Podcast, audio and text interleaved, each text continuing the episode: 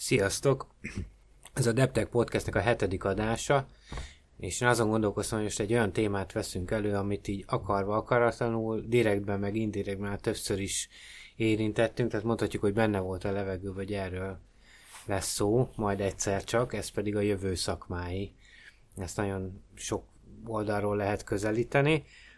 Ö, úgyhogy meg is kérdezem, hogy honnan közelítsük közelítsük meg talán arról, a, abból az irányból, hogy mi az, ami, amik, amilyen szakmák nem léteztek mondjuk 5-8 évvel ezelőtt. Én összeírtam magamnak pár ilyet,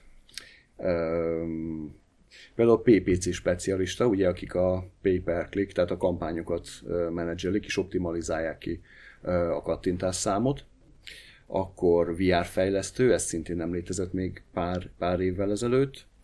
Generációs szakértő, ugye mostanában HR vonalon egyre többet lehet arról hallani, hogy, hogy mennyire nehézséget okoz az eltérő generációk egy csoportba helyezése és együtt dolgozása, illetve hogy, hogy úgy vegyenek fel embereket, hogy meg is tudják tartani, hiszen az, a fiatalabb generációk már teljesen más igényekkel lépnek fel a munkavállaló felé, tehát nem csak a fizetés számít, hanem, hanem egyéb dolgokra is, tehát a masló piramison egy kicsit feljebb léptek talán, akkor amit még felírtam magamnak, az Airbnb lakásmenedzser, aki, aki tulajdonképpen annyit csinál, hogy tehát aki, akit megbízhatsz azzal, hogy a, a lakásodat kezelje, intéz az ügyes bagyos dolgait, amivel te mondjuk nem szeretnél foglalkozni, mint Sőt, ez nem, egy, nem is egy munkakör, erre komplet cégek alakulnak egyébként. Igen, tehát nyilván az is több feladatból van, de hallottam, hallottam ugye olyanról, hogy ezt valaki egy személyben menedzseli egy adott területen vagy kerületben, akkor szintén HR vonalon a munkáltatói márka szakértő, mint ilyen, aki igazából annyit csinál, hogy a céget, a cégnek a legjobb oldalát igyekszik bemutatni a, a munkavállalók felé. Nyilván ez is olyan, mint a klasszikus marketing, hogy csak azt a céget lehet jól bemutatni, aki tényleg jó cég, tehát nem lehet a végletekig hazudni. Hogy is mondjam, nem akartam ezt a szót használni, igen. Tehát nyilván csak egy jó, egy jó alap kell hozzá. És a munkáltatói márka szakértő ugye az, aki megmutatja, illetve aki segít felépíteni egy, egy megfelelő munkáltatói márkát. Ugye, hogyha ez nincsen meg, akkor nyilván a fluktuáció sokkal nagyobb lesz egy cégnél, ami a cégnek további költségekkel jár, ugye a fejvadászat, betanítás és egyéb járulékos költségek. Illetve még egyet hoztam magammal erről, a drónkezelő pilóta.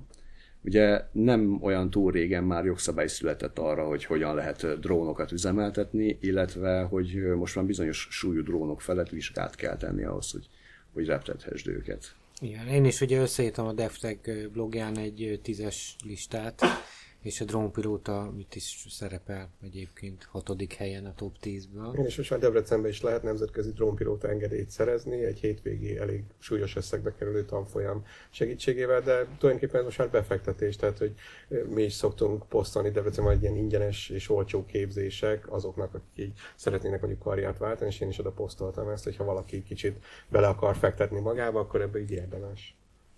Hmm. És te honnan kezdenéd, mi egyébként ezt a ezt a beszélgetést? Én így próbáltam utána járni annak, hogy milyen munkakörök voltak, lesznek.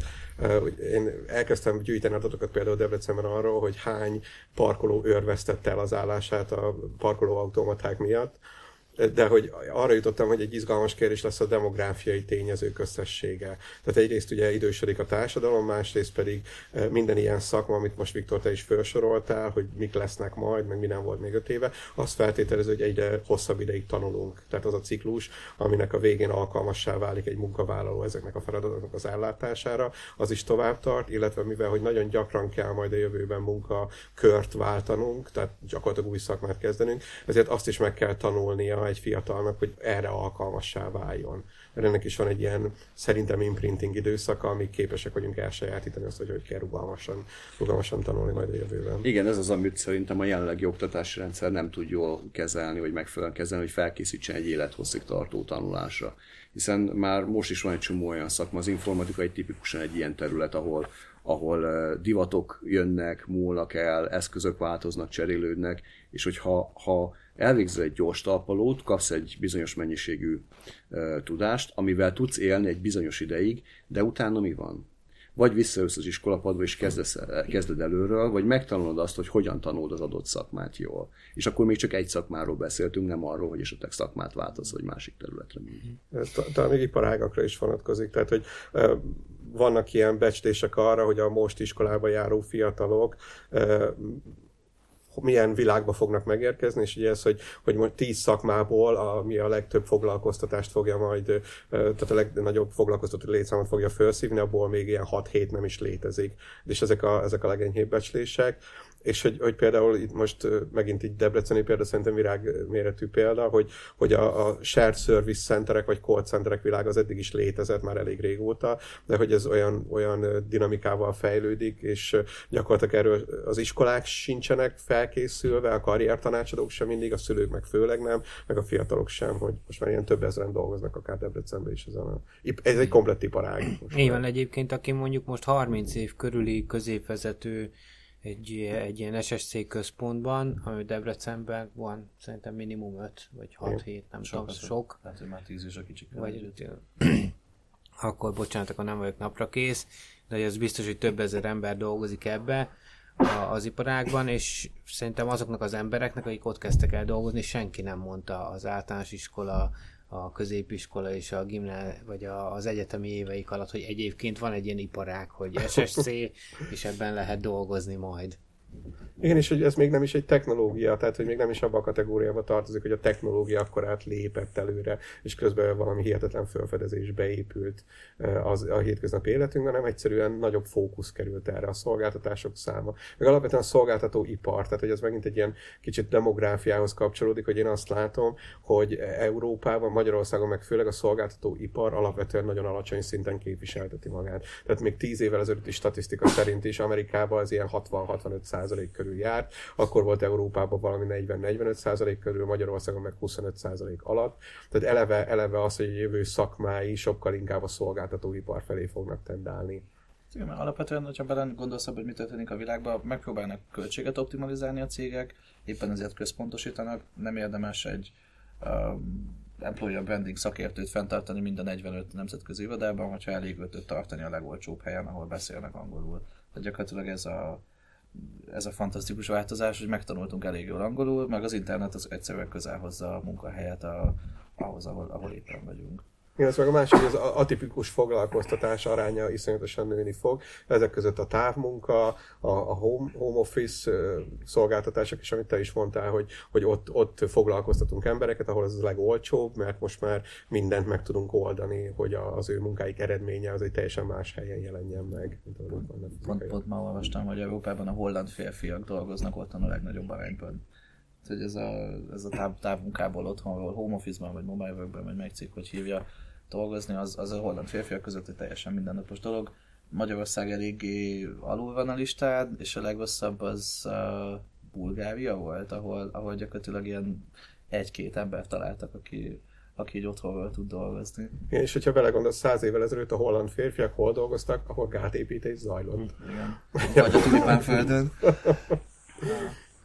Így van. Egyébként ugye még, hogyha egy picit visszamegyünk ebbe a, ugye mi öt évvel ezelőtt szerintem majdnem napra pontosan publikáltunk Viktorral egy írást, ami akkor arról szólt, hogy mik azok a szakmák, amik megszűnnek. Ugye rajta volt így a postás, ami Ugye akkor, akkor azért tudni kell hogy arról a cikkről, hogy ugye akkor nem volt Magyarországon még erről cikk, és akkor ilyen angol nyelvű cikkeket olvastunk, ugye a megszűnő munkakörökről, de nyilván bele-bele futottunk olyanba is, miközben anyagot gyűjtöttünk, ami a jövő szakmáit ö, vette gorcső alá, csak azzal akkor nem foglalkoztunk, de, de azért akkor a, az az ötös vagy tízes listák, amik megjelentek különböző ilyen nemzetközi médiákban, az, az egy nagyjából egységes lista volt. Most, ha ezt a listát megnézed, nagyon-nagyon elütő akár a megszűnő szakmákat nézed, akár a, a jövő szakmákat, tehát hogy ez annyira kibővült már az erről való gondolkodás is, hogy nem tudjuk azt mondani, hogy a, a postás az biztos, hogy meg fog szűnni. Igen, és pont viszont, a... viszont bejöttek olyanok, mint például az ügyvéd, ugye az online ilyen jogi asszisztencia szoftvereknek köszönhetően, amit mondjuk még öt évvel ezelőtt sem gondoltunk volna, hogy ez fel fog vetődni valaha. A mesterséges intelligenciával támogatott bírói végrehajtó hatalom. Igen, hogy ez már ugye Kínában működik is. Igen. hogy, hogy szinte a jogi szövegeket értelmezve, hát hogy értelmezve azt, azt nehéz pontosan rámondani, hiszen ugye nem tudjuk pontosan, hogy hogyan működik. Elemezve, talán az jobb kifejezésre. Tehát az ügy, ügyiratot elemezve, jogszabályokat elemezve egy mesterséges intelligencia ítéletet hoz, és ugye talán a legutóbbi podcast, vagy az azelőtti említettük is, hogy, Igen, az hogy SMS-ben SMS-ben kapsz értesítést arról, hogy milyen ítélet oh. született a peredben. Hogy menni, menni kell a pizsamával, vagy nem kell menni. Igen. Az a lista, amit említettél Ákos, nekem abban az volt akkor az érdekes, hogy ezeken a listákon öt évvel ezelőtt szerepelt a könyvtáros elég előkelő helyen, hogy meg fog szűnni. Én akkor beszéltem megyei könyvtár igazgatója, és mondta, hogy ezt ő is így látja. Én, illetve pont akkor voltam a Szolnoki könyvtárban, ahol már úgy kellett könyvet kölcsönözni, hogy összeszedtem a könyveket, oda mentem valahova a könyvtár elejére, egy polcra letettem, csippant egyet, kinyomtatta nekem, hogy mit, mit vettem ki, mikor kell visszahoznom, és volt egy végén, hogy köszönjük szépen viszontlátásra felirat. Így van. Ami viszont érdekes szerintem, ami a mostani, ahogy így gyűjtögettem egy-két anyagot, hogy a, ezek az én időszolgáltatást nyújtó ö, hát szolgáltatások, vagy, vagy szakmák, ami ember-ember közti kommunikációt feltételez, a coach, a személyi edző, stb. Ezek viszont nem fognak megszűnni, sőt felértékelődnek árban. Igen, meg hogy egyre több lesz. Hát nem tudom, láttátok-e a Nő című filmet? Joachim phoenix egy pár évvel ezelőtti film, a, arról szólt, hogy beleszeret a főszereplő az operációs rendszerébe, e, és hogy e, nem is ez volt az izgalmas, ez is egy izgalmas felvetés. Igen, és utána megdöbbent már, hogy kiderült, hogy az operációs rendszer másnak is operációs rendszere, de ez, ez már egy, egy szerelmi szál. Viszont nagyon izgalmas volt, hogy ez egy olyan idealisztikus jövőben játszódott ez a film, ahol igazából olyan munkát már nem kellett ellátni az embereknek, ami ez a klasszikus általunk munkának értelmezett valami. Tehát a főszereplő például szakító leveleket írt emberek helyett.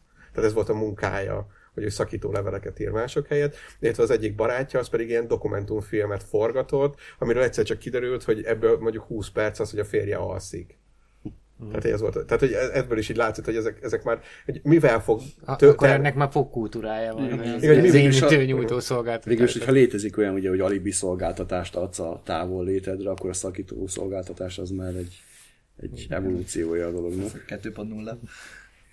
Ja, de mondjuk ebbe belegondolva azért nagy, nagy gond lenne abból, hogyha bele szeretnék a Windows-omba de ugye az, Igen, ez egy fagy, az egy fagyos kapcsolat lenne. Ha ezek a személyes szolgáltatások talán egy picit a, az ilyen már sztereotipikusan emlegetett társadalmi elidegenedés miatt is felértékelődnek, hiszen ha azt mondom, hogy nehezen tudok kapcsolatot építeni a kollégáimmal, mert az egyik Indiában van, a másik Hollandiában, a harmadik, nem tudom, Sri Lankán, a negyedik Havajon, akkor, akkor ö, már így, így ö, az, hogy nekem van egy személyi edzőm, vagy egy kócsom, az pótol is valamit az én életemben, világomban. Ezt én is felírtam magamnak amúgy személyes brender néven, aki ugye egyrészt egyszerre stylist, sajtós, életvezetési tanácsadó, esetleg személyedző is, és mellette kezeli az online személyes márkádat, hogy segít elkészíteni a, a YouTube videóidat, segít téged influencerkedni, stb.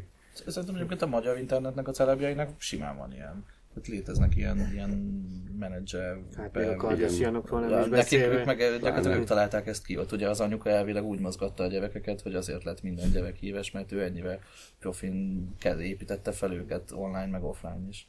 Úgyhogy De ez... hogy, hogy nekik biztos, hogy napi szinten van Insta kezelőjük, meg Persze. YouTube vágójuk, meg nem, nem tudom. Instant. Nekem egyszer volt szerencsém találkozni, vagy megnézni egy előadását az egyik ilyen magyar uh, hát ilyen fitness celebnek, és most nem nevesíteném, úgy érkezett, hogy jött vele egy hölgy, aki végig fotózta az előadást, fotózta a hallgatóságot, hogy megnéztük direkt a Facebookját, és már ott volt, hogy fantasztikus közönség előtt tart előadást most itt XY, tehát hogy ez, ez legalább öt éve volt mert akkor, akkor volt egy ilyen szűk réteg, és most ez valószínűleg terjed elfelé. Lehet, hogy ez a fajta tanácsadás, ez a, ez a ilyen opcionális viráglocsoló és kutyasétáltató pozícióból átmegy a have must kategóriába, mert uh, ugye a big data kutatások alapján a HR szakmárban megjelentek azok a szolgáltatások, amikor a, a jelentkezők múltbeli viselkedése alapján profilozzák őket, és egyre jobb jóslatokat tesznek arra, hogy az adott munkakör betöltésére mennyire alkalmas az illető. És itt jön az, hogy írhatsz te akármit az életrajzodban most már, az számít, hogy mit csináltál 5 éve, 10 éve, 15 éve, és hogy ezt csak úgy lehet megoldani, hogyha van egy külső támogatód, tanácsadód, aki ezt végigköveti, gyakorlatilag az életed során. Tehát, hogy, hogy eddig ugye volt családi ügyvéd, volt, nem tudom, gyóntató papom, könyvelőm, akiben bíztam, és ugye ez a három ember, akinek nem hazudunk, de hogy ezek szerint ugye most már bejöhet mellé majd az, ilyen brand követő tanácsadó, és akkor nem tudom, a, majd az édesapám tanácsadója fog nekem is tanácsadót adni, mert neki is milyen jókat adott, és akkor ő benne, meg, benne megbízol. Yeah. Amit még egyébként, nem tudom, ti készítettetek el listát, azt tudom, hogy Viktor meg én csináltunk, és ott mind a kettőnknél megjelent elég nagy százalékban ezek a biotech, robotech, tehát emberi, egészségügyi, illetve embergép összekapcsolódáshoz kapcsolódó munkakörök. A, ezek olyanok, amelyek ugye a, a robotizált művégtag építéstől a, a kibernetikai ilyen agyösszekapcsolás, brain interfészektől kezdve a game portfolio managerig elég sok minden megjelent, szerintem ez egy elég nagy szeletet fog kitenni a jövő szakmáiból, erről tudunk egy picit beszélni? Én csináltam egy olyan listát, ami kicsit ilyen mostani szakmák, akik, amik nagyon föl fognak futni. Tehát például ilyen a, a, a napenergia technikus, szélenergia technikus, ugye a... a hát, szerintem a... ez már megtörtént. Igen. Az, az biztos, hogy igény van rá, itt szerintem ami inkább probléma, hogy, hogy ehhez még nem alkalmazott mondjuk, vagy nem alkalmazkodott mondjuk a magyar oktatási rendszer. De, de egyébként, hogyha be, ha belegondoltok... De Németországban biztos, hogy Németországban ez... valószínűleg ott egy kicsit másabb, másabb a lifelong learning, de, de tuti, hogy ez már létezik. Hát ahogy, ahogy települnek a naperőművek, biztos, hogy ez egy létező dolog, csak most valószínűleg erős áramú elektrotechnikusnak tanul az, aki aztán napelemet telepít. De egyébként erről van egy érdekes történet, amikor épült itt két éve egy épület Debrecenben, most nem akarok ingyen reklámot csinálni senkinek, de ez egy megújuló energiaforrásokkal működő mm, komplexum, és ott a, a tulajdonosnak az volt a problémája, ugye ő mondta, hogy legyen napelem, meg víztakarékos csap, meg van egy ilyen kis mini ö, ilyen termálvizes erőmű ugye az épület alatt, ami ugye a belső fűtést megoldja. Szóval sok, sok gyakorlatilag az összes megújuló energiaforrás megjelenik az épületnek a, az épület gépészetében, és azt mondta, hogy olyan szakembert nem talált, aki ezeket össze tudja hangolni. Tehát jön a napelemes, aki feltesz és beüzemel a napelemet, van, aki megcsinálja a geotermikus erőművet, van olyan, aki beszereli a, a csökkentett vízhozamú csapot, de hogy nem, nem, nincs egy olyan ember, aki ezt átlátná ezt az egész rendszert, mm. egy olyan megújuló energiaforrás mérnök, vagy nem tudjuk most, hogy nevezzük még, ezt a szakmát, aki, aki komplexen meg tudná tervezni és átlátná a kivitelezés végéig ezt a dolgot. Tehát ez biztos vagyok benne. Nem tudom, hogy létezik-e, ez talán Botira nézek az, az, az a fejem, hogy egyébként Debrecenben pont van épület, mert 60 KMSC. Uh, ott, ott, aki egy kicsit beleássa magát a megújulókba, ott, ott lehet jó helyen kutakodni, de, de célzott ilyen képzés biztos, hogy nincs. Um, szerintem inkább azt lehet csinálni, és hogyha ha én mondjuk cég lennék, vagy cég, céget akarnék csinálni ebből, akkor, akkor választanék ott egy-két ügyesebb gyereket, és őket tolnám ebbe az irányba tudatosan. De, ja. Ami, ami nekem az egyik ilyen listán szemet szúrt, az a bicikli szerelő. Tehát, hogy ez, ezt ilyen nagyon előre vették, tehát ez a top 15-ös listán volt, hogy a most létező szakmák közül nagyon felfutó az a bicikliszerelő lesz. De ugyanakkor egy kicsit, kicsit ahhoz, amit az előbb mondtál, hogy hogy volt egyszer egy cég, aki hegesztőket keresett, nem talált, és az volt a, azt a megoldást eszelték ki, hogy vesztek egy hegesztő robotot. És így kimentem hozzájuk beszélget, és mondták, hogy nagyon jó, nagyon szép, csak most már mérnököt nem találnak, aki a hegesztő robotot tudja, tudja kezelni. Tehát, hogy... Igen.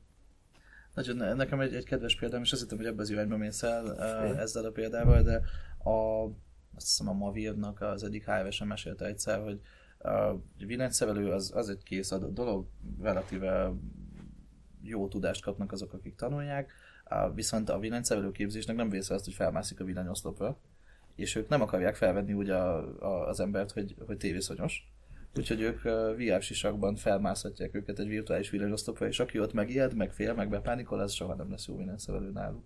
Úgyhogy így a kiválasztásban jelenik meg ez, a, ez az új technológia.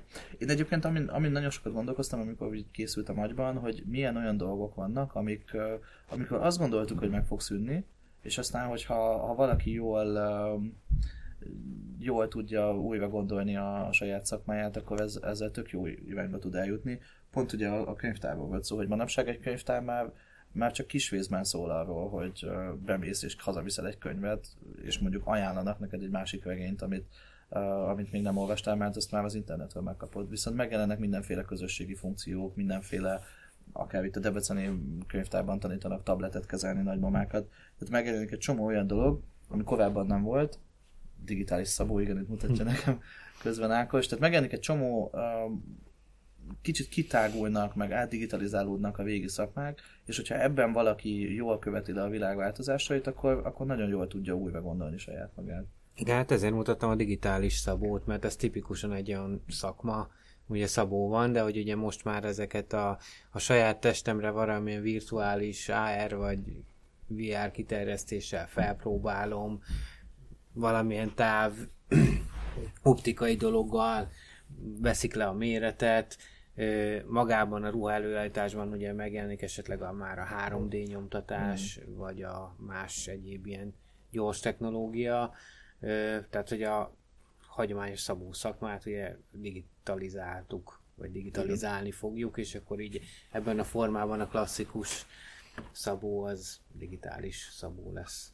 Igen, ez nagyon érdekes, hogy beszélgetünk már itt szakmákról, meg fogunk még szerintem többről is, de hogy, hogy ez, ez milyen létszámú embertömeget érint. Tehát mondjuk az, hogy, hogy egy, egy olyan szakember, aki 3D nyomtatással alak, állít elő emberi szerveket, abból hány kell Magyarországon? És ugye itt, itt olyan tipikus kérdés, hogy miért van annyi egyiptológus tanár? Hát azért, mert elvégzi az egyiptológiát az egyetemen, nem tud benne elhelyezkedni, akkor mit csinál? Tanít. Mit tud tanítani? Egyiptológiát. Akkor indítunk egy szakot, akkor arra megint felveszünk embereket, és hogy így lesz so, nagyon sok egyiptológia tanárunk, és hogy, hogy, hogy itt egy nagyon izgalmas, hogy mekkora létszámban fognak ezekbe az új szakmákban megjelenni emberek, illetve mik azok a, akár komplet területek, amik eltűnnek, és hogy kik azok a, az emberek, akik, akik kvázi esélytelenné válnak majd az új munkaerőpiacon amiatt, amilyen változások beindulnak. Tehát, hogy, ugye, nem tudom, most örülök neki, én annak idején középiskolás koromban az Indiana Jones filmek hatására akartam én egyiptológus régész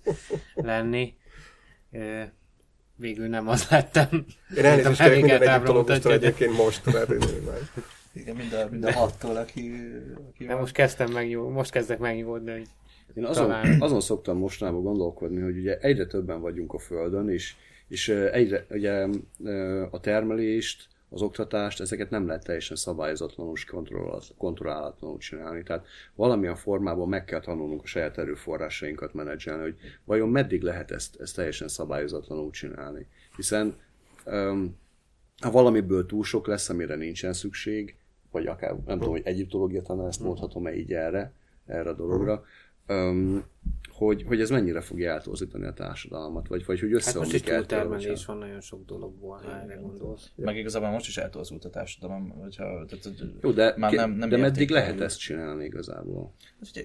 Hát, hatát szabhatnak neki az erőforrások. Egyszer, hogyha elfogy a szén, a kőolaj, akkor az biztos, hogy ez egy drasztikus változás lesz. Hatát szabhat neki érdekes módon pont a, pont a társadalom, mert egyre inkább lázadnak az ellen, hogy mennyire mennyivel ővülten herdáljuk el azt, amit adott nekünk a Föld, meg, meg határt szabhat most éppen a koronavírus. Hogyha belegondoltok, hogy 2020 februárjában egy csomó kínai cég áll, és nem nagyon van olyan tárgy, amit használunk, amiben nincs legalább valami, ami kínai. Tehát, hogy ez, ez biztos, hogy most lesz egy, egy hullámvölgy nem sokára, épp azért, mert ez az egész globális ellátópiac, ez, ez meg kicsit így meg, megvemegett ez alatt. Tehát van, van olyan nagy kínai csomagküldő online bolt, ami azt mondta, hogy most egy hónapig semmilyen rendelést nem fog postázni. Hát de az mekkora bevétel kiesés, most gondold el. És nem csak nekik, Igen, hanem Nem csak mindenkinek. igen. Tehát, Meg én nem kapom meg a kis rendelt, nem tudom. Szóval előbb-utóbb rövid gatyámat. Szóval én, én előbb-utóbb azt látom, hogy, hogy valamilyen szinten menedzselnünk majd kell, kell majd menedzselnünk, és, és meg kell majd jósolnunk a társadalom jelenlegi felállás és múltbeli felállásai alapján, hogy, hogy hogyan fogunk ö, fogyasztani, mit fogunk fogyasztani, mire lesz igazából szükség, és az alapján terelni egy kicsit, mert hogy, hogy egyre jobban ki vagyunk téve ugye ezeknek a dolgoknak, és, és nem kellene azt megvárni, míg egy, egy nagyobb katasztrófa összeomlasztja a rendszerünket teljesen. Meddig tart az, hogy kényelmetlenséget okoz az, hogy nem találok vízvezetékszerelőt, vagy fűtésszerelőt, vagy hidegburkolót, és mikor van az, amikor már ellehetetleníti ez a társadalmi működést, hogy nincs Igen. hidegburkoló, meg vízvezetékszerelő, meg fűtésszerelő. És erre, az sem, és erre az sem lehet a válasz, hogy belekényszerítjük az embereket ezeknek a szakmáknak a megtanulásába, hiszen ez, ez megint egy, egy újabb problémát fog, fog felvetni. Nem biztos, hogy olyan, olyan képességű embereket tolnak bele ezekbe a szakmákba, aki tényleg alkalmas rá, akkor ugye eleve nem... Ö, Lásd a tériszonyos villanyszerelőt. így van, így van. Úgyhogy, úgyhogy valamilyen más, tehát ne- nem lehet az embereket belekényszeríteni ezekbe a dolgokba, ez rengeteg problémát felvet, hanem valamilyen más megoldás kell. Tehát ha tippelnem kellene, hogy mi lesz még egy ilyen jövő szakma, és ezt nem írtam fel magamnak, ez, ez az ilyen, nem is tudom, hogy milyen erőforrás kezelőnek, vagy erőforrás menedzsernek lehetne ezt, aki segít ezeket a dolgokat kiszámolni és, és megjósolni. Ilyen Hát én most olvastam, és meg is, meg is írtam az ilyen előkészítő beszélgetésünkbe, hogy zajlanak kísérletek arra, hogy sima emberek milyen döntéseket hoznának politikai kérdésekben. Tehát utcán megszólított random emberek, vagy egy csoportba összeszedett, valamilyen szempontokat összeszedett emberek, hogy a politikus létezni fog-e még, mint szakma a jövőben. Ö, bocsánat a hülye iróniáért. De hogy tényleg, tényleg va- valamilyen módon, én egyetértek veled, Viktor, hogy ezeket szabályozni kell, mert csak azért is, mert mondtad, hogy mire tanítjuk meg az embereket. Jó, de ki tanítja meg őket? Tehát, hogy a, ha a Szerintem nem is az a kérdés egyébként, hogy mire tanítjuk meg, hanem az, hogyha belegondoltok, mondjuk most mondjuk, hogy kevés a pincér mondjuk Magyarországon, ö, munkaerőhiány van, és akkor mondjuk az a fiatal, aki nek azt mondjuk, hogy na a pincér ez egy jó szakma, és kevés van belőle, és akkor bemegy egy középiskolai képzésbe, és négy-öt évig ö, tanulja úgymond a pincér szakmát, amit azért szerintem nem kell négy-öt évig tanulni, de mi egy a jelenleg ismert rendszerünkben ennyi ideig tanítjuk, és közben már megjelent mondjuk Győrben az első olyan étterem, meg Budapesten az első olyan szálloda, ahol ugye robotok szolgálnak ki. Tehát, hogy ez, ha nem négy-öt év múlva, amikor ő kikerül a rendszerbe, hanem de mondjuk tíz év múlva neki valamit meg kell tanulnia, mert az ő szakmája Igen. teljesen biztos, hogy meg fog szűnni. Meg a másik az, hogy ugye a hiány szakmára, hogyha, ha, ha, bels, hogyha ha rá tereljük őket, hogy, hogy, öm, hogy vállalják ezt, vagy öm, legyen ez a szakmájuk, csinálják ezt, akkor ugye be fog, elenged, be fog kerülni egy csomó ember ebbe a szakmába, akkor túl, túlkínálat lesz az ilyen típusú munkavállalókból, az le fogja nyomni a, a fizetéseket, stb. Szóval ez egy ilyen hullámzó folyamat lesz. És egy nem, nem biztos, hogy ez egy teljesen szerencsés. Nekem a egyik ilyen listámon rajta volt az, hogy matematikus és statisztikus. Tehát, hogy ezek létező szakmák, de hogy jóval-jóval több kell belőle. Én hozzátenném a kultúrantropológust is, tehát hogy azt gondolom, hogy ezek a fajta változások, generációs különbségek, akár, tehát hogy csak az a kérdésem, hogy az egy dolog, tehát én foglalkozok business to business sales tehát hogy nagy vállalatok értékesítési nagy csomagjai, hogy ott mindig azt kezdik tőlem, hogy de hát ez ennek a cégnek érdeke lenne. És mondom, hogy olyan, hogy egy cégnek valami érdeke, olyan nincs. Ez egy nagyon bonyolult, nagyon összetett dolog. És te is mondtál, Viktor, hogy mi most így látjuk, hogy valaki, egy ilyen ana- analizáló szakember látja, hogy mire lenne szükség, de hogy fog ez megtörténni? Tehát, hát hogy- ez szerintem itt nekem az első a kis listámon a datadetektív, ami nagyjából ezt ö, írja le. Egyébként nyilván itt egy kicsit ilyen ö, populárisabban közelítettem meg az a cikk, ahol én ezt, én ezt szedtem. Ugye itt a, gyakorlatilag a magánnyomozó, aki nem a kukában turkálva ö, derít fényt a, a kellemetlen részletekre, hanem a digitális szemetünkben turkálva, de ugye itt is ennek az a, az, az alapja, hogy, hogy valamilyen detektívszerű nyomozói munkát csinál, és valamilyen adathalmazokból valamilyen összefüggéseket keres. Tehát gyakorlatilag ezt ha emberek esetében meg lehet csinálni, azt cégek esetében is meg lehet csinálni, azt gondolom. Ha, Csak- Hallottam egyszer egyébként egy nagyon érdekes interjút egy magánnyomozóval, ez most egy néhány éve történt, és azt mondta, hogy teljesen megváltozott a munkájuk, mert végen egy amerikai úr volt, hogy végén hihetetlen nehézségek, vizikó, meg, meg energiabefektetés árán, ugye mindenféle rejtek helyekről próbáltak fényképeket készíteni az emberekről kompromitáló helyzetekben, és hogy ez volt az egyik legerősebb fegyver a kezükben. Most ugyanezeket a képeket megcsinálják az emberek magukról, feltöltik a Facebookra, meg az Instagramra, és egyszerűen csak tudni kell megtalálni. Tehát azt mondta, hogy ő, ő alapvetően eddig egy ilyen nagyon aktív, nagyon követő, szigorúan az embert fizikailag követő munkából, csak ezek egy ilyen asztali, asztali munkába váltott át, és sokkal gyorsabban és sokkal több ügyet tud feldolgozni. Igen, sokszor nem is gondolnak bele egyébként az emberek, hogy hogyan használják ezt a médiát. Tehát ugye a legjobb példa a betörés után magáról selfit posztoló emberke esete, akit így kapott el gyakorlatilag a rendőrség. Igen, meg amikor ellopja a Hát telefont, és aztán... nem volt okos. Hát, ja, amikor ellopja a telefont, és aztán végig fotózza vele az egész családot, és ez mind felkerül az előző tulajnak a, az online fiókjába. Ez most nem annyira feltétlenül azt mondom, hogy okosság kérdés. Hát nyilván azért van egy szellemi szint, ami ez kell nyilván ehhez a dologhoz, de hogy, hogy mennyire természetesnek veszik egy, egy bizonyos korban már ezeknek a dolgoknak a jelenlétét, hogy, hogy nem is gondolják így, hanem az, hogy van, ezt csinálni kell, tehát ez egy ilyen tudatos cselekvésbe egyfajta reflexív á, alakul át, vagy válik át. De Egyébként az előbb mondtad ezt az ilyen fenntarthatósági menedzsert, vagy ilyen erőforrás menedzsert, és én, én így agyban összeraktam ezt a Chief Sustainability Officer-t, a CSO-t, Uh, és aztán beírtam a Google-be, és kiderült, hogy a, Hogy a 150 legnagyobb cégnek a 90%-ának már van ilyen. Mondok néhány példát, a Siemens, az SAP, az Ericsson, a Nike, meg a UPS, ugye a, a United Parcel Service, az amerikai egyik futárcégnek is van ilyen vezetője, aki kifejezetten azzal foglalkozik, hogy az erőforrásokat a lehető leghatékonyabban használják fel, és hogy próbáljanak meg hosszú távon is fenntarthatóan működni, úgyhogy kitaláltunk egy jövő szakmát, ami már létezik, csak még nem, nem biztos, hogy a mai magyar valóságban Igen, sem- egyrészt, sem. egyrészt örülök neki, hogy, hogy kitaláltunk, másrészt kicsit azért szomorú, hogy nem találtunk újat. De simán, simán lehet az, hogy a, mesters, a depressziós mesterséges intelligenciák terápiáját végző pszichológiai szakember létezik, csak egy tit, titokzatos Google irodába dolgozik valahol a föld alatt, tehát hogy így. Igen. Amit mondtál Ákos, hogy ilyen digitális detektív, értem, most egy karrier választás előtt álló fiatal meghallja ezt, és azt mondja, jó, akkor én digitális detektív leszek, 5-6 év kemény munkával megtanul mindent, ami ehhez kell, és addigra kiderül, hogy a mesterséges intelligenciák sokkal jobbak ebben. Hát, lásd az előző pincér esete. Tehát, ez egy, ez egy Most erős ugye ez az optometrikai szakmában van, hogy hi- hihetetlen nagy hiány van. Optometrikusban kellene a lencséket csiszolni, minden, elkezdik őket képezni vadul, de közben zajlanak a 3D-s nyomtatás fejlesztések az átlátható lencsék területén is, és hogy, hogyha ez, ez megtörténik, akkor ez mind fölösleges energia és erőfeszítés volt. Hát ugye kicsit egy pár, jó pár perccel ezelőtt ugye belekezdtünk ebbe a biotech témába, ahol az ember-gép összekapcsolódása szerintem mondjuk az egy olyan dolog, ami nyilván egy lifelong learning el, de ugye itt Timi mondta a műsor előtt, mikor még nem kapcsoltuk be a mikrofont, hogy a kalózoknak is volt falába, tehát műlávkészítő vagy művégtag készítő végül csak- szakember volt régen, és csak tovább fejlődik ugye a igen, dolog. kevés volt benne a mikrochip.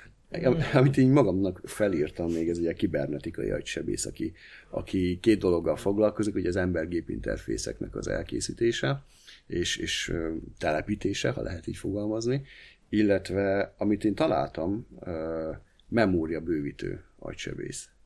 Aki, aki annyit csinál, hogy, jelentkezni?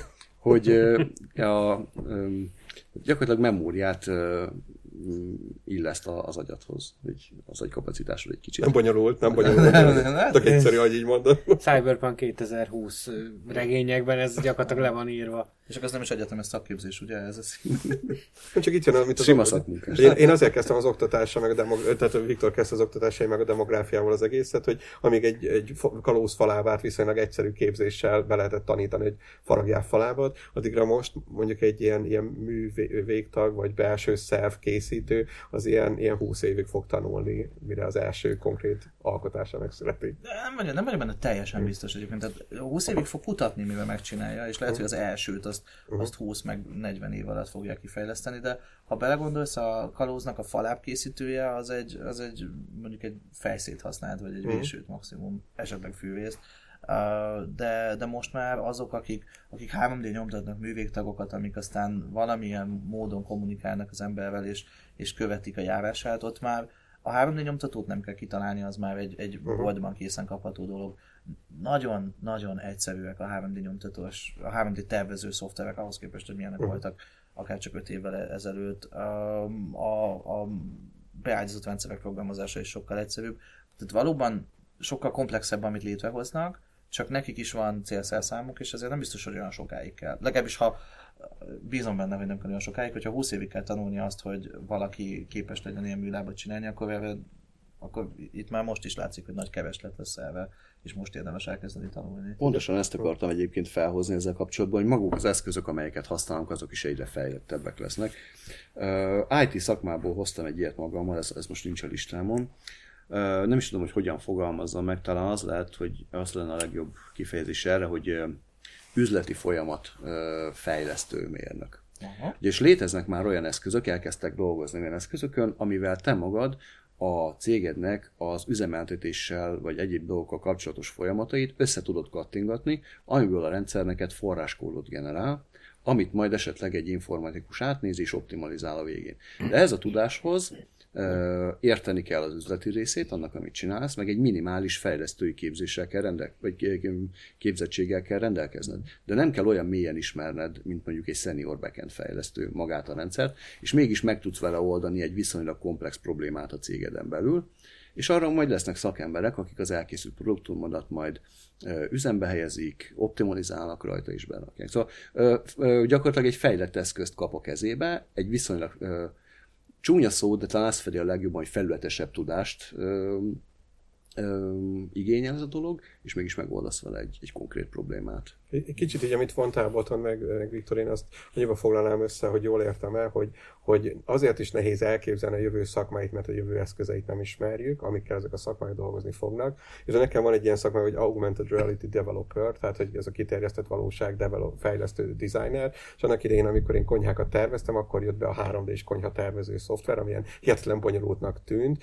ugyanakkor jól lehetett keresni abból, hogyha te 3D-sítettél sima tervrajzokat. Tehát, hogy a, mondjuk 3D Studio Max-ba fölvittél egy tervrajzot, elmentetted, és akkor küldted a cégnek, és ezért kaptál egy kis pénzt, és hogy gyakorlatilag az nem volt bonyolult, ahogy mondtál Botont, hogy ezek ilyen szögegyszerű, gyorsan megtanulható eszközök voltak, és hogy én lehetek úgy augmented reality designer, hogy egy, egy viszonylag gyorsan megtanulható szoftver segítségével tervezek, mondjuk fát. Igen, egy ezt Unity-nak hívják. Tessék? Most kicsit lebuktatom magunkat, de pár év... Bocsánat csak nyugodtan. Egy kicsit lebuktatom magunkat, de pár évvel ezelőtt még a nejemmel jártunk próbavásárolni, és az egyik helyi, helyi üzletben az volt a feladatunk, hogy készítessünk el a konyhánknak a, a, a berendezését az ottani szakemberekkel. És akkor így gyakorlatilag beültünk, megkapta a konyhánknak az alaprajzát, fotót róla, és akkor ő az alapján berendezte a boltban kapható vagy bolt által, vagy az üzlet által gyártott dolgokat, és elrendezte nekünk, és végig megmutatta, hogy hogyan néz neki a, a mi konyhánk a valóságban. Hát most már ezt VR sisakkal is. Így van. Tehát most már egy kicsit fejlettebb eszközök vannak nyilván ez az dolghoz. Igen, de hogy mondjuk, mint, mint a falápkészítőnek nehéz volt megtanulni az akkori technológiai szinten a vésőt, kalapácsot, izét, hogy körülbelül lehet, hogy ugyanakkor a kihívás egy mai embernek megtanulni ezeket az eszközöket kezelni. Mint a... Valószínűleg igen. Tehát val- akkor, akkor fejlődnek jól ezek az eszközök, és akkor, akkor haladunk jó irányba, hogyha olyan nehéz megtanulni most egy ilyen virtuális vésőt használni, mint amilyen egy, uh-huh. egy, egy valódi vésőt volt. Ugye, ugye én, én nagyon sok fizikai munkakörbe dolgozó emberrel találkozom, illetve ilyen munkaköröket ismerek, oda szervezek embereket, hogy, hogy én, én itt látom az aggodalom egyik tárgyát, aggodalmam egyik tárgyát, hogy, hogy tényleg a, a viszonylag kis képzettséggel, háttérképzettséggel, háttértudással rendelkező embereknek, hogy lehet majd ezeket az eszközöket. De hogy közben meg, meg amit mondtál, az meg így elérhetővé teszi ezt, mert akkor egy tanfolyamon betanítjuk, és akkor így, így csináljátok. A másik félelme nekem ezzel kapcsolatban az, hogy ugye adunk bonyolult eszközöket kézbe, viszonylag kis, kisebb tudással vagy kisebb előképzettséggel lehet ezeket használni, és mivel ezek zömében látványos eredményeket produkálnak, valószínűleg sokkal többen fognak ezekre a dolgokra elmozdulni, és lesz, vagy valószínűleg kevesebb lesz, vagy tartok tőle, hogy kevesebb lesz azoknak az embereknek a száma, akik majd képesek lesznek a jövőkben ezeket az eszközöket előállítani, üzemeltetni, karbantartani és javítani, vagy esetleg újabbakat fejleszteni hozzá. Hm. Nekem erről két dolog jutott eszembe, egyébként, hogy például most ugye lesz március 10-én a HRFest Debrecenben, meg ugye az ország több pontján is megrendezésre kerül, és pont ez, ez a jövő szakma, jövő tanítás lesz az egyik fő téma, és itt nyilván a, a cégek, tehát a szervezők is a, a cégeknek az igényeit próbálják kiszolgálni, tehát ez egy olyan terület, egy olyan témakör, ami azért elég sokakat érint. A másik meg, hogy kicsit talán ellensúlyozva a jelenlegi oktatási rendszert, például a Telekom most nyit ugye Debrecenben pont először egy Kraft nevezetű közösségi helyet, ahol ugye a, a, a fiatalokat ezekbe a, hát mondjuk úgy, hogy innovatív irányokba próbálja majd terelni, tehát egy olyan helyre, ahol kreatívan, csapatban, podcast stúdióval felszerelve, zöld háttérrel, tehát ezeket a technológiákat, ami ugye digitális technológia, meg tudják majd tanulni, és nem egy felülről jövő dolog lesz, hogy tanuld meg a Petőfi Sándor verset, hanem ha akarsz, akkor csinálj YouTube videót, vagy ha akarsz, akkor csinálj podcastet. Tehát, hogy azt gondolom, hogy a cégek áldoznak arra, hogy időt, energiát, pénzt, mert ők már felismerték ennek a hiányát, és próbálnak ebből valamit kihozni, vagy valamilyen ilyen irányba elmenni. Tehát azért a, a, emiatt én annyira nem félek attól, hogy ez a nagy ugrás nem lesz meg. Hát ugye Boton, de volt, egyik volt munkahelyet, nagyon komoly időt, energiát, pénzt szán arra, hogy Lego robotokkal lásson el iskolákat, óvodákat, és most voltam egy ilyen, ugye mi Ákossal bele szemtelenkedtünk a CSR Debrecennel az abba, hogy megszülessen a Debrecen Egyetemen kis gyermeknevelők és óvópedagógusok számára is a Lego robot képzés bent a, a kurikulum részerinként, tantárgyként, és akkor ott, ott már 15 óvodát hívtak össze, ahol van Lego robot, és ugye aki, az a hat éves gyerek, aki most Lego robottal játszik, az 20 23 éves korában mérnökként végezhet. Igen, és érdekes hogy egyébként nem is én eléggé végigkövettem, most már több mint 10 éves ez a program, és nagyon sokat láttam belőle, meg elég mélyen beleláttam, és a legtehetségesebb gyerekek, akik a program elején mondjuk középiskolában találkoztak a, a robotikával, azok egyetem alatt már sokkal összetettebb dolgokon tudtak dolgozni. Azok, akik meg már úgy nőnek fel, hogy már négy-öt évesen robotot programoznak, bármilyen hihetetlen ezt kimondani, én ezt láttam a saját szememmel, és, és lenyűgöző, hogy mennyire ügyesek és mennyire gyorsan fejlődnek benne. Ők 16 évesen már, már sokkal összetettebb, sokkal nagyobb, sokkal bonyolultabb rendszereket lesznek képesek létrehozni, megálmodni. Ugye az a, az a jó ebben a Lego robotban, hogy nem egy tehát nem csak egy útvonalon kell végighaladni, hanem gyakorlatilag a kreativitásukat is növeli. Én ennek nagy, nagy támogatója vagyok mai napig. Gondolom akkor, Viktor, a te kétségeidre, hogy kik fogják majd ezeket előállítani, egy picit válasz az is, amit te mondtál, Ákos, hogy vannak olyan kreatív terek már, amiket cégek tesznek ingyenessé elérhetően fiatalok számára, és vannak olyan, olyan konkrét oktatási jellegű programok is. Sőt, tehát most Imivel voltunk egyébként pont a héten házán egy, egy programnak a keretében, ugye a Startup Győr Egyesület kért fel bennünket, hogy tartsunk meg egy ilyen hát ötletbörze volt hm. ez gyakorlatilag diákoknak, de egy pont azt a fajta munkába dolgozunk, saját ötletünkön dolgozunk, kreatívak merünk lenni, vagy legyetek, merjetek kreatívak lenni felkiáltással, és ebben most jó, nyilván néhány középiskola ő beleállt ebbe a programba, az országban talán hat darab, azt hiszem, ha jól emlékszem, de hogy azért vannak ilyenek, és nem egy amiben mi dolgoztunk. Tehát a, a, én azt gondolom, hogy az iskolák, akik jelentkeznek, azok, akik ezeket a programokat elindítják, ezek mind-mind olyan emberek, szervezetek, akik gondolkoznak ezen a problémán, és próbálnak valamit előre lépni ebben. Igen, jellemzően egyébként valószínűleg van egy olyan, olyan vezetőjük, vagy a, vagy a menedzsmentben van egy néhány ember, aki, aki nagyon, nagyon erősen látja azt, hogy ez, ahogy most csináljuk a dolgokat, ez hosszú távon nem fenntartható, és megpróbálnak már az oktatásban, már a fiatal generációnak a, a, a gyerekkori élményeiben hozzátenni valamit, amit a, a magyar társadalom annyira nem, nem tud most önmagától. Egy-egy olyan szikrát, egy-egy olyan képzési programot, vagy egy ilyen közösségi tevet, ahol aztán valami új élmény évi a diákokat, és egy picit abba az irányba tudnak tovább haladni. És akkor nem, nem akar majd mindenki nem tudom, való világ nyertes lenni az országban, biztos jó dolog való világnyertesnek lenni, de hogy, hogy az évente egy van. És ennél sokkal több gyerek születik, és sokkal több lehetőség kell nekik, és sokkal több pozitív Sokkal élmény. több lehetőség is van. Igen, Igen. csak el kell jusson hozzá. Abból, amiket te, ti mondtatok meg, amiket én is így olvasgattam, egyre inkább azt látom, hogy van remény az alagút végén. Tehát, hogy ez most végre kimondhatom, hogy nem lesz apokalipszis. Ez egy ritka, látok, egy android van itt Timi helyén. Igen, biztos ára voltak az ufók és kicseréltek, mesterséges végtagokból összeszerelt Imrére. De hogy, hogy például, amit ti is elmondtatok, például Finnországban most van egy ilyen lakossági program, hogy a lakosság fél százalékát akarják edukálni a mesterséges intelligenciáról. És nem szakértőket képeznek, nem mérnököket képeznek, csak edukálnak. És az volt a felvetés, hogy mi lett volna, ha 20 évvel ezelőtt a lakosság, finn lakosság fél százaléka tudja, hogy mire való az internet hogy az mekkora változás hozott volna társadalmilag, és ez egy, ez egy össztársadalmi program, rengeteg önkéntessel, állami támogatással, intézmények. És hát Magyarországon is van a, a, ez a mesterséges intelligencia koalíció, Mhm. és szerintem ott is felvetődött talán valami munkaanyagban, még egyelőre ilyen egysoros ötletként, vagy hogy mi, mi a vízió, a misszió, és milyen feladatok lehetnek, hogy az egyik a mesterséges intelligencia társadalmasítása. Mhm. Egyébként, tehát ez nem csak Finnországban, ő itthon is megjelent már, de egyébként mondjuk, ha már itt az internet és a mesterséges intelligencia, akkor ugye itt felvetődik a, az internet biztonság, illetve az embernek a biztonság érzete, ami, ami azért nagyon sok esetben, mivel nagyon új dolgokról beszélünk, ugye robotok, Mhm.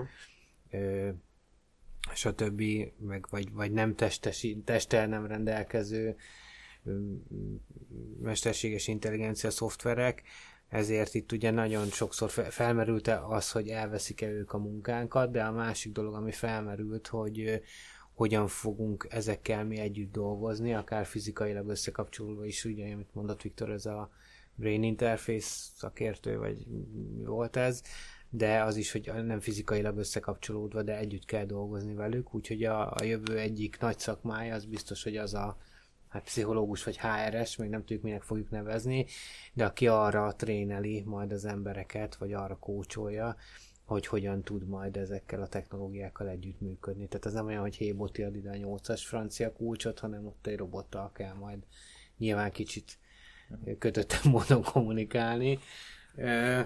Illetve ennek is meg lesznek a szakmunkásai. Tehát, hogy valamelyik ész, éjszaka 11-kor rendeltem valami nagyon pici összegű dolgot az internetről, és kaptam a bankomtól egy telefonhívást, hogy kedves töviskes úr, azonosítsa be magát, önnek volt most egy megrendelése ide és ide, és hogy ez egy ilyen nem biztonságosnak nyilvánított portál, és hogy ezért rákérdezünk, hogy ön tényleg rendelte itt valamit. Tehát, hogy ez iparágban, hogyha este 11 is föl tudnak hívni, valószínűleg egy jelentős számú ember dolgozik. És mi lesz, hogy egy pár év múlva ugyanez lesz, hogy kedves töviskes úr, ön kapott egy e-mailt, ami egy nem biztonságos címről érkezett, hogy, hogy ne nyissa meg, azért hívom önt, hogy, és ez az internet szolgáltatóm, vagy a, az e-mail szolgáltatóm fog mondjuk így felhívni egy, egy ember, hogy, hogy akkor így.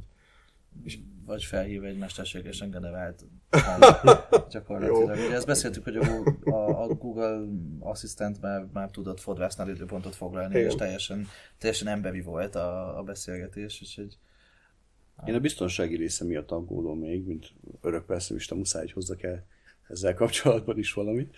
Um, ugyanis egyre komolyabb biztonsági kihívásokat okoz a dolog, és egy cégek vagy a gyártók valahogy erre nem fordítanak kellő hangsúlyt. Ugye, amikor volt pár évvel ezelőtt például az, hogy egy, ö, most nem mondom ki a márkát, egy luxus autót átvertek azzal, hogy odavittek egy laptopot, szimuláltak egy, ö, egy, egy mobil adótornyot, és kinyitották gyakorlatilag az autót mindenféle ismeret nélkül, tehát e- extra ismeret nélkül, vagy akkor itt van például az, hogy melyiket a Tesla modell törték fel? Nem olyan régen. A, azt tudom, hogy a Tesla-nak volt egy ilyen táv, távolról meghekkelése, hogy sikerült megállítani az autót. Igen. Úgyhogy hogy igazából otthon ült az elkövető, vagy ez a kutató, ez a cybersecurity kutató, és elérte a kocsit távolról, leállította, ki, bármit meg tudott tenni gyakorlatilag. Felvette És a akkor- hangerőt. És akkor ott van például az, hogy, hogy um, próbálom megkerülni azt, hogy cégnevet mondjak. Az egyik legnagyobb ilyen, ilyen elektronikai cég, akik egyébként játékkal és egyébekkel is foglalkoznak, tőlük például a teljes felhasználó adatbázis mindenféle érzékeny adattal kikerült, akkor ugye azt hiszem az amerikai társadalombiztosítási hát rendszerből is kikerült már csomószor adat. róluk is. Hát Nagyon azt, azt tudjuk, hogy ott üzletileg ment a dolog gyakorlatilag, de, de az előbbi, amit én említettem, hogy szimplán gondatlanságból kerültek ki adatok. Ugye a társadalombiztosítási rendszer például azt hiszem ki volt írva DVD-re, vagy itthon is volt ilyen, hogy, hogy nyugdíj előtt álló köz, azt hiszem rendőrök vagy egyéb BMS-eknek az adatai kerültek ki egy, egy Pendrive-ról, egy, egy elhagyott pendrive-ról például, hogy, hogy mennyire nem foglalkozunk a saját biztonságunkkal. Igen, az egy dolog, hogy a zsaroló vírus közli velem, hogy letörli a családi fotóimat, hogyha nem fizetek két bitcoint. Azonnal, de mi van, ha közlik, hogy az inzulin pumpámat fogják, a beültetett inzulin pumpámat fogják leállítani. Vagy éppen csak feljebb tekerik a mennyiséget. Igen. Tehát, hogy Szóval talán az egyik olyan szakma, ami, ami kevésbé került így, így kevésbé volt hangsúlyos az utóbbi időben, és egyre nagyobb szükség lenne rá, a biztonsági, az- a kiberbiztonsági mérnök, mint, mint szakma szakterület. Ez biztos, hogy ez ipari cégek szintjén is, illetve magánemberek szintjén is egy, Igen. És egy nagyon fontos terület lesz, illetve ehhez kapcsolódóan van még az, talán így a vége felé közeledve mondhatom azt, hogy nem véletlenül hagytam a puskamoport a, a hordóban. Számomra az egyik legérdekesebb jövő szakma, amit viszont elég sok helyen olvastam, hogy lesz, hogy várható, vagy egyre nagyobb rá az igény már most. Ugye ez a, ez a kiberbűncselekmények áldozatainak segítő szakembere, vagy rehabilitációs szakembere. Ugye itt ez, ezen én egy kicsit így gondolkoztam az elején, de hogy itt tényleg nagyon komoly áldozatai voltak, például az ilyen momó, meg kékbálna, ö, Fel pedig egyébként, hogy felnőtteket is érintsünk. így van, tehát hogy, ö, hogy té- tényleg van erre igény, az látszik. swatting volt emberek például, amiről aztán beszéltünk pár adással ezelőtt, hogy szóba került. Az biztos, hogy egyébként nagyon nagy tövés a, egy, egy gyereknek, vagy akár még egy felnőttnek is az életében, hogyha ő, ő azt hiszi, hogy biztonságban vannak a, az érzékeny képei, vagy ő maga a kibertérben, és aztán amikor először találkozik ezzel, hogy valójában egyáltalán nincs biztonságban, és hogyha ez elég drasztikus, ez, a, ez az első találkozás, az, az tudja, hogy örök életre nyomot hagy. Igen, ez gyakorlatilag Igen, ez a egy személyes a... fizikai bűncselekménynek a, a, az áldozatai. Tehát mondjuk, amikor ellopnak tőlem valamit, az ugyanolyan, mint, vagy még talán még rosszabb, ha érzékeny tartalmat lopnak el. és hogyha Mint amikor a, én a bi- biciklimet lopták el egy pár éve, az is nagyon érzékenyen érintett. társadalmi bizalomra olyanokra gondolok, hogy ö, gondold el, hogy úgy kezeled a, a Facebook fiókodat, Instagram, egyéb fiókjaidat, hogy ez a, ez a te személyes privát szférád, ahova behatolnak. Tehát ez körülbelül olyan, mintha hazamenne, és akkor látnád, hogy egy csapat éppen ott fosztja ki a hűtődet, ami a te privát szférád, amiben elég durván bele, belemásznak bele meg a gyalogolnak. biztosítási adataim között turkálnak a fiókomba, meg a számláim a között. így meg a- van. Hozzánk betöltek egy pár éve egyébként, tehát elég uh, fizikailag betöltek hozzánk, és, és loptak el néhány dolgot.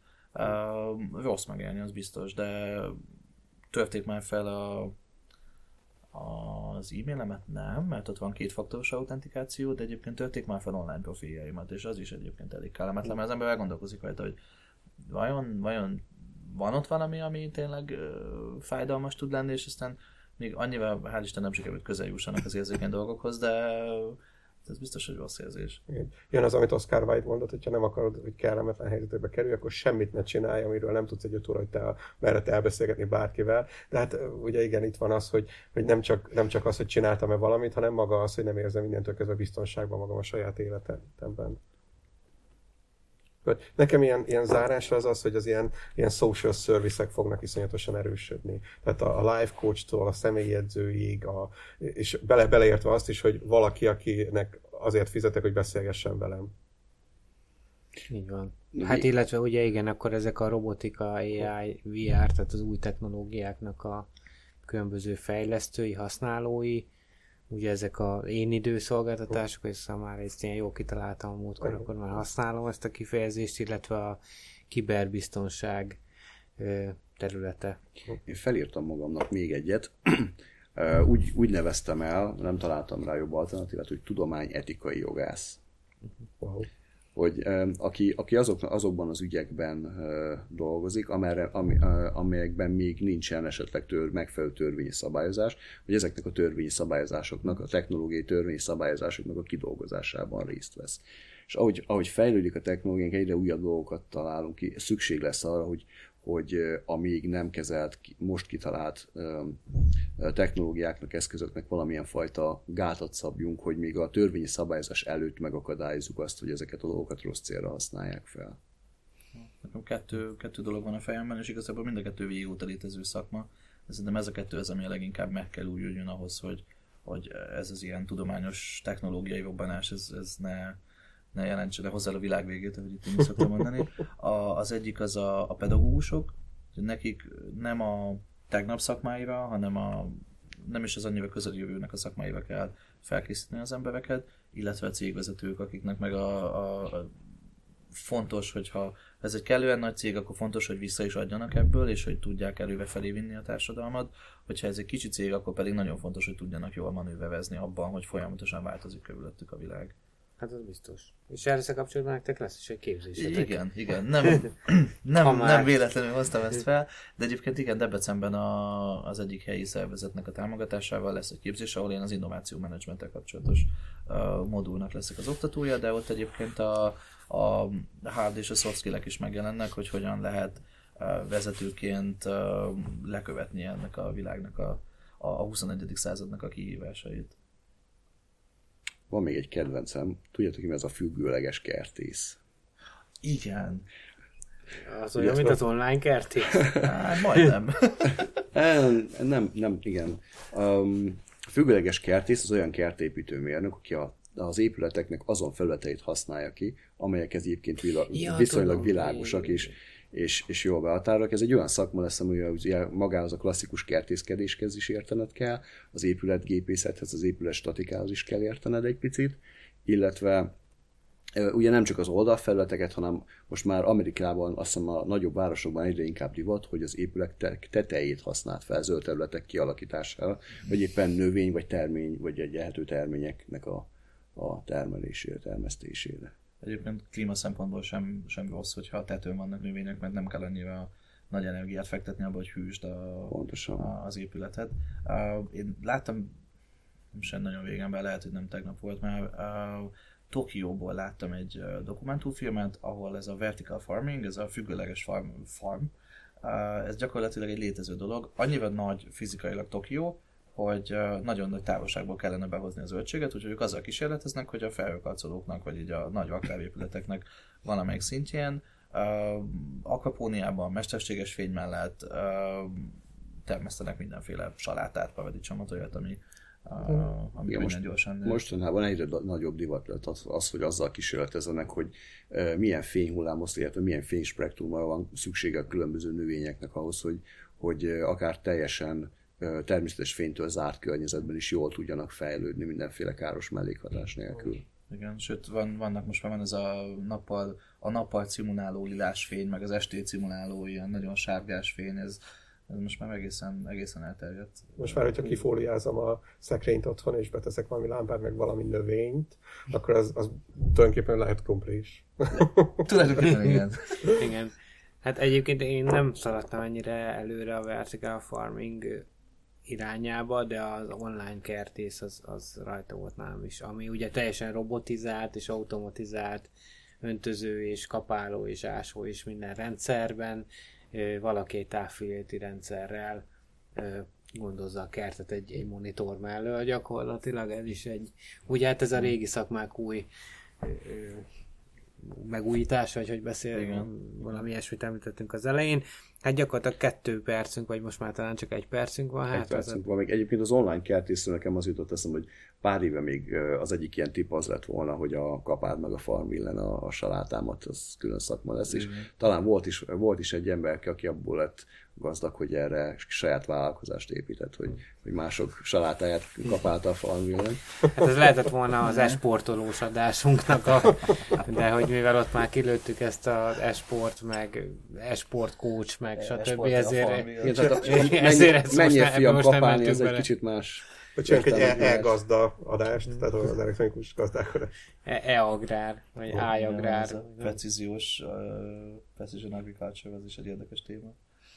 Na, majd arról is csinálunk egy adást, a következő adásra viszont egy hónap múlva fogunk jelentkezni, ahol az ipar 4.0-át veszük majd gorcső alá, addig is látogassatok a Deptek meetupjaira legközelebb 19-én a víztoronyban. Találhatok meg minket fizikai formátumban. Sziasztok! Egyelőre még nem mesterséges testrészekből összerakva. Hát Imi, Imi már gyanús. És a, és a saját klasszikus intelligenciánkat hozzuk. Na, szervusztok! Köszönjük szépen, Hello. sziasztok! Imi egyre gyanúsabb. Igen. Hát, Egyébként az egy tök Nem, hogy, izgalmas. hogy nem minden a világ vége egy vészben, Imi. Nem, de ezért Viktor mentett. Viktor mentett. most, most azért átvállaltam egy kicsit ezt Ugye a pessimist. a, a föld erek így arrébb húzták az energiát, és így. Tehát ez, ez tök, tök jó kérdés az, hogy tényleg, hogy meddig vagyunk emberek, tehát hogy így jönnek ezek a mesterséges Meg, izék. hogy, hogy kiborg vagy a szemüvegtől? Igen, igen. Vagy kiborg vagy a beépített ízlópumpától? Vagy kiborg vagy attól, hogy Hát attól már igen. a... Ja, hogy egy, egy, egy A pacemaker-től már a simán kiborult csontjaidat. szerintem.